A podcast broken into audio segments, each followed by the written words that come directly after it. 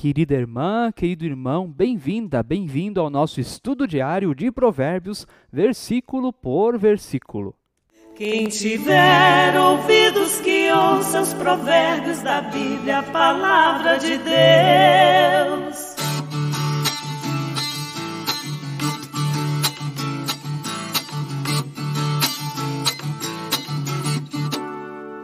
É muito bom estar mais uma vez aqui com você no canal do YouTube da Paróquia Evangélica de Confissão Luterana Fera Brasa aqui de Sapiranga, no Rio Grande do Sul. Inscreva-se no canal, ative o sininho, deixe o seu like. Muito importante, deixe aí o seu like do outro lado, deixe aí também o seu comentário sobre o que nós vamos aprender hoje, o seu testemunho ou mesmo um amém. Deixa aí o seu comentário e bem-vindo, bem-vinda você também que escuta através da plataforma Spotify. Como você já sabe, estamos aqui em sintonia com o seu coração. Vamos ver qual é o versículo do dia de hoje? Provérbios, capítulo 3, verso 4. E você encontrará favor e boa compreensão diante de Deus e das outras pessoas, e você encontrará favor e boa compreensão diante de Deus e das outras pessoas. Queridos irmãos e irmãs, aqui ainda está continuando no contexto daquelas duas palavras que nós vimos ontem, a bondade e a fidelidade. Olha o, o benefício de viver uma vida de bondade e fidelidade diante do Senhor. É muito interessante, a gente encontra favor diante de Deus e das outras pessoas. Isso tem muito a ver com a interpretação de Martinho Lutero para a vida do cristão. Martinho Lutero dizia que o cristão é alguém que vive diante de Deus e diante do mundo.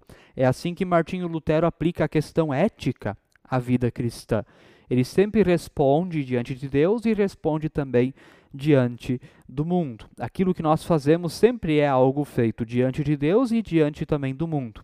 É muito interessante porque muitas vezes no meio evangélico lembra-se só do diante de Deus, do responder diante de Deus, mas a responsabilidade diante do mundo ela é anulada, ela é esquecida.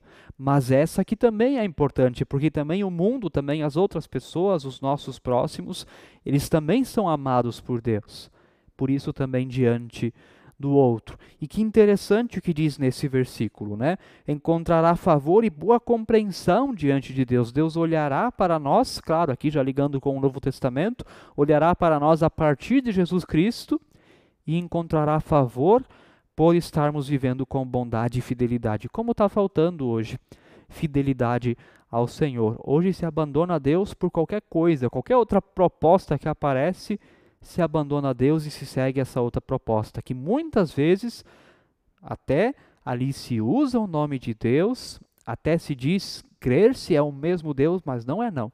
Não é o mesmo Deus da Bíblia, e por isso precisamos de Bíblia para ter sabedoria e discernir essas coisas discernir aquilo que vem de Deus e aquilo que não vem de Deus, mesmo que se diga em nome de Deus. Ora, em nome de Deus sempre se falou muita coisa durante a história, mas se era de Deus de fato ou não, essa é uma outra questão.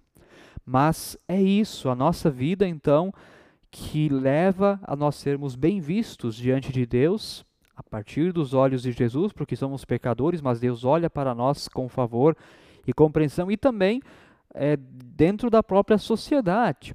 O Max Weber, que era um sociólogo alemão muito importante, ele escreveu trabalhos fantásticos de sociologia e num dos seus livros mais importantes, A Ética é, Protestante e o Espírito do Capitalismo, é um livro muito legal, onde ele aponta as relações entre a reforma do século XVI, a reforma luterana, e o desenvolvimento é, do norte da Europa, né, o desenvolvimento industrial, econômico que é até hoje, né, isso está ligado com a reforma. E o Max Weber vai falar então da honestidade, né, que aquele então que se tornava protestante e começava a ler a palavra de Deus e agia com honestidade, começava a ganhar crédito com as outras pessoas. Estabelecia-se ali uma relação de confiança. Olha só, e é o que diz esse versículo, né? Encontrará favor e boa compreensão diante de Deus e das outras pessoas. E o resultado está aí. Alemanha, Inglaterra, eh, enfim, os países da Escandinávia, os Estados Unidos, Né? Todos os países que foram é, importantes na reforma têm um progresso econômico muito grande hoje, por causa disso, por causa dessa relação de confiança.